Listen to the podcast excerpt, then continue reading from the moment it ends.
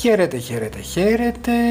Είμαι ο Νικόλας Πουρλιάρος και σήμερα που είναι 11 Αυγούστου 2020, αυτό το δίσεκτο και περίεργο καλοκαίρι, αυτής της πολύ παράξενης και προφανώς αρνητικής χρονιάς, και σας υποδέχομαι στο Veganic, το πρώτο ελληνικό vegan podcast, το πρώτο ελληνικό podcast για το vegan τρόπο ζωής και για τη vegan γαστρονομία, γιατί όπως λέμε εδώ και 72 επεισόδια, vegan πράγματα, όμορφα πράγματα. Είχαμε να τα πούμε αρκετές μέρες, η επικαιρότητα μας κράτησε λίγο πίσω, υποχρεώσεις, δυσκολίες της καθημερινότητας, αλλά και όλα αυτά τα οποία συμβαίνουν γύρω μας. Σταμάτησα λίγο την ορμή του Veganic, ο οποίος επέρχεται δρυμύτερος, ενώ στην κουζίνα βράζουν τα κολοκυθάκια για μια νέα συνταγή, την οποία ελπίζω να τη μοιραστώ μαζί σας, να έχει δηλαδή μια πάρα πολύ καλή εξέλιξη, να μ' αρέσει και εμένα και να θέλω μελλοντικά να τη μοιραστώ μαζί σας. Ξεκινάμε την ε, ειδησιογραφική μας βόλτα στη Vegan Επικαιρότητα και σας πηγαίνω στη Βολιβία και συγκεκριμένα στη Σάντα Κρούζ. Εκεί λοιπόν αυτή η χώρα, η φτωχή χώρα της Λατινικής Αμερικής πρωτοπόρησε καθώς άνοιξε το πρώτο, αν μπορούμε να το πούμε σωστά, χασάπικο το οποίο έχει προϊόντα που δεν είναι από σάρκες και κρέατα ζώων. Είναι χασάπικο με προϊόντα διατροφής τα οποία όμως δεν, έχουν, δεν είναι προϊόν σφαγής, δεν είναι προϊόν σκληρότητας. Η εξέλιξη του Beyond Meat, του πέρα από το κρέας να το πούμε, της Beyond Meat τεχνολογίας, έχει βρει νέες, νέους δρόμους διοχέτευσης. Το μαγαζί λέγεται Tranquilita Τρανκυλιτά, να το λέω ισπανικά γιατί εγώ σας το είπα ιταλόφωνα, Τρανκυλιτά Λαβάκα, ηρεμήστε την Αγελάδα. Και προφανώς είναι λίγο σκοπτικός ο τίτλος, γιατί θέλει να πει ηρεμήστε την Αγελάδα, γιατί δεν τη φάζουμε, δεν τη σκοτώνουμε για να της πάρουμε το κρέας. Μπριζόλες, κεφτεδάκια, μπιφτέκια, κοιμάδες, όλα vegan, χωρίς αίμα, χωρίς πόνο, χωρίς να τηρείται αυτό το εμετικό κύκλωμα της κτηνοτροφίας το οποίο είναι και ο νούμερο ένα μολυντής του πλανήτη και σιγά σιγά χώρες που έχουν μια δυσκολία στο να προσαρμοστούν στις νέες εξελίξεις όπως είναι η Βολιβία η οποία έχει και ένα έτσι, περίεργο καθεστώς μπαίνει στη νέα εποχή. Και εγώ έχω να πω να τα καταφέρνει η Βολιβία στη Σάντα Κρούζ, Σάντα Κρούθ, όπως λένε οι Καστιλιάνοι, Σάντα Κρούζ όπως λένε οι Λατινοαμερικάνοι, γιατί να μην τα καταφέρουμε κι εμείς. Γιατί να μην πούμε όχι, θα σταματήσω να τρώω πτώματα. Γιατί δεν ξέρω το έχετε καταλάβει όσοι είστε πανφάγα και ακούτε αυτή την εκπομπή. Αυτά που τρώτε είναι πτώματα. Είναι νεκρά όντα.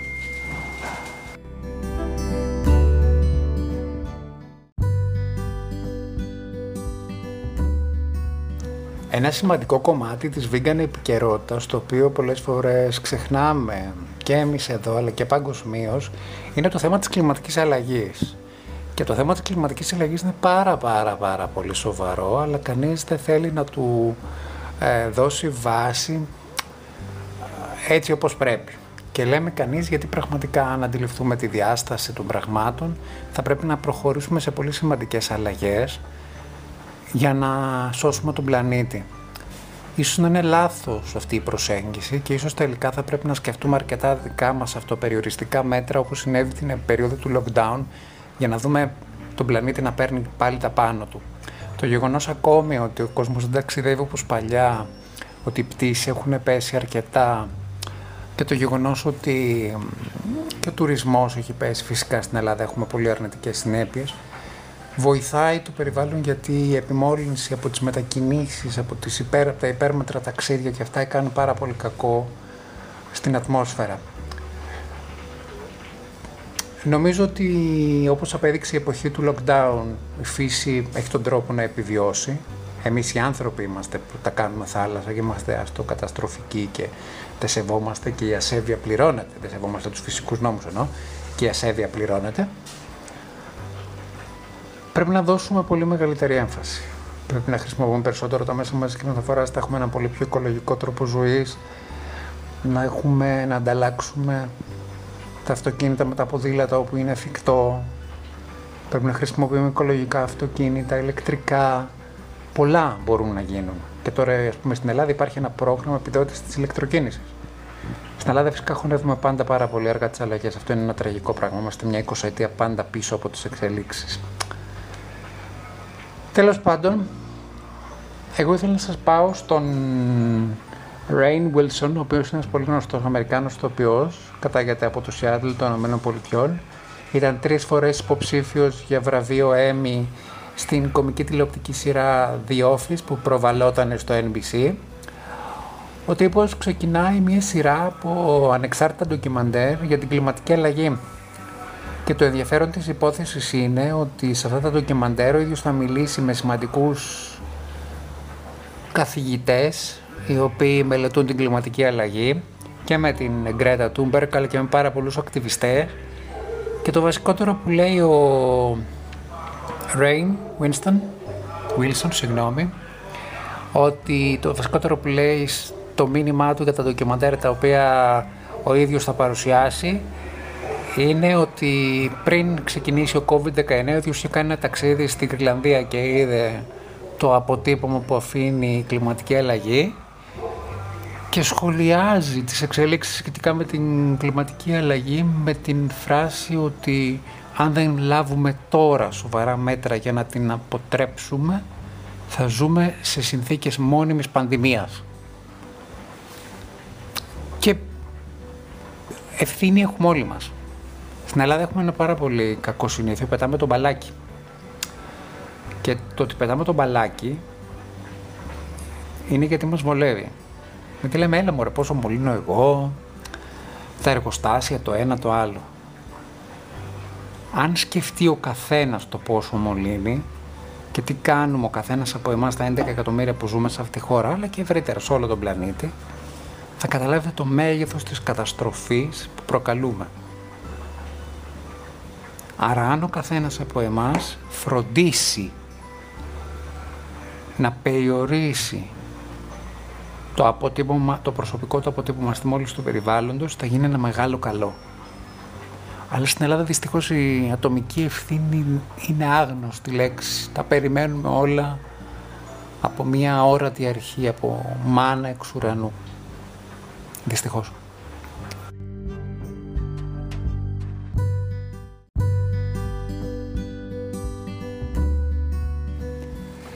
Και περνάμε στο τρίτο μέρος του Veganic, το οποίο έχει αποδεχθεί, αποδειχθεί ότι είναι ιδιαίτερα δημοφιλής και ότι το ακούν ακόμη και άτομα τα οποία είναι πανφάγα και παίρνουν ιδέες για συνταγές. Σήμερα είπα να κάνω γλυκό, είναι μια πρόταση που μου έκανε ένας αναγνώστης στο blogger μου στο nickveganic.blogspot.com μου ζήτησε να τους δώσω, να δώσω μια συνταγή για ε, σάμαλι. Έτσι λοιπόν, είπα να σας δώσω μια πειραγμένη συνταγή για σάμαλι, πειραγμένη. Για μένα είναι το, είναι το σάμαλι το οποίο ξέρω από τη Θεσσαλονίκη, το οποίο είναι λίγο διαφορετικό από αυτό που βλέπω ότι φτιάχνουν στην κεντρική και στην νότια Ελλάδα. Οπότε εγώ θα σας το δώσω όπως το έκαναμε στη Θεσσαλονίκη. Δεν είναι ακριβώς το πολίτικο, ενώ το διευκρινίσουμε και αυτό, έχουμε μια άλλη εκδοχή στη Θεσσαλονίκη. Ω γνωστόν, η Θεσσαλονίκη είναι και η μήτρα του γαστρονομικού ελληνικού πολιτισμού και έχει ενώσει πολλές κουλτούρες, πολλές κουζίνες. Οπότε, καλό είναι το ότι υπάρχει μια διαφορετική προσέγγιση και ότι τα πιάτα έχουν και νέες εκδοχές του. Νέες εκδοχές για την κεντρική νότια Ελλάδα, γιατί στη Θεσσαλονίκη τα φτιάχνουν αλλιώς, οι πολίτες τα φτιάχνουν αλλιώς. Καλό είναι να υπάρχουν τρει-τέσσερι εκδοχές από το ίδιο πράγμα. Λοιπόν, εγώ πώς το φτιάχνω; Θέλω 1,5 φλιτζάνι σε μυγδάλι ψηλό, 1,5, ε, μισή φλιτζάνα σε μυγδάλι χοντρό. Χρησιμοποιώ το 1 τρίτο της φλιτζάνας μου ζάχαρη καστανή, μία κουταλιά της σούπας baking powder κοφτή χρησιμοποιώ ε, ε, μια, ένα μισή φλιτζάνι χυμό πορτοκάλι, ένα φλιτζάνι σπορέλαιο, μισό φλιτζάνι νερό,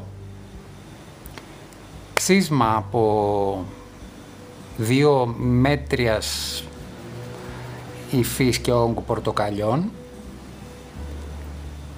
μία βανίλια και μία βανίλια.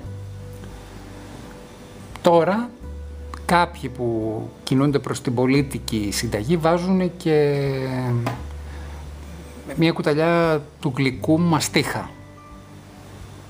Εγώ δεν βάζω.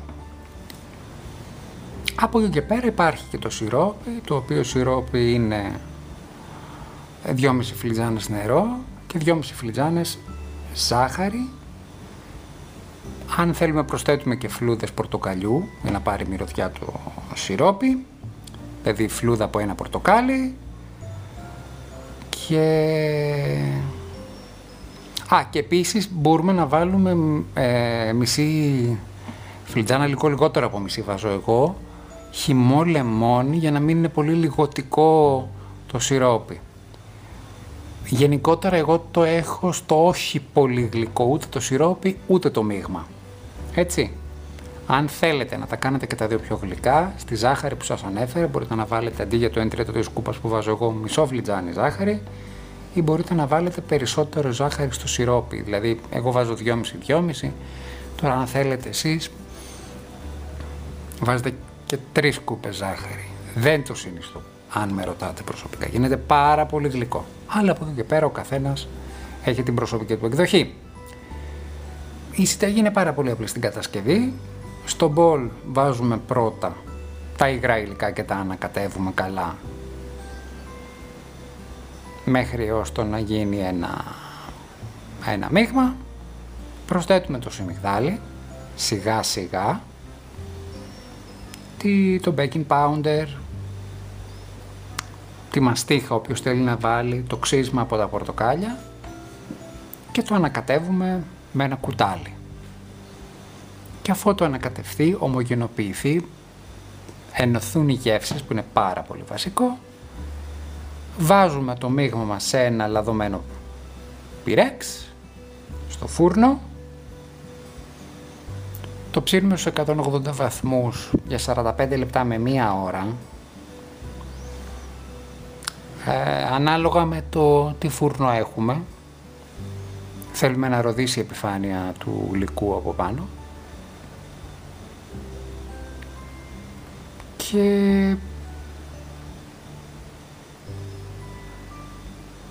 εδώ στο, στο Σάμαλι θέλουμε για το σωρόπιασμα αφού κάνουμε το σιρόπι και αυτά πρέπει το σιρόπι να είναι χλιαρό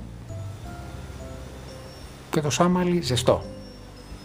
Δηλαδή το βγάζουμε και το αφήνουμε έτσι για ένα λεπτουδάκι και μετά το χλιαρό μας σιρόπι το περιχύνουμε και το αφήνουμε να ρουφήξει καλά. Αν με ρωτάτε, εγώ δεν θα το έτρωγα την ίδια μέρα. Θα το άφηνα να ρουφήξει καλά για ένα βράδυ. Αλλά πιθανολογώ ότι δεν θα μπορέσετε να κρατηθείτε γιατί αυτή η συνταγή είναι πραγματικά υπέροχη. Ξέχασα να σας πω ότι εγώ, επειδή μου αρέσει πάρα πολύ η κανέλα, το σερβίρω με κανέλα. Βάζω κανέλα από πάνω. Κάποια φορά το έχω, την έχω βάλει μέσα και στο μείγμα, έτσι, μια κουταλιά. Μπορείτε να το κάνετε και αυτό. Για μένα είναι σημαντικό.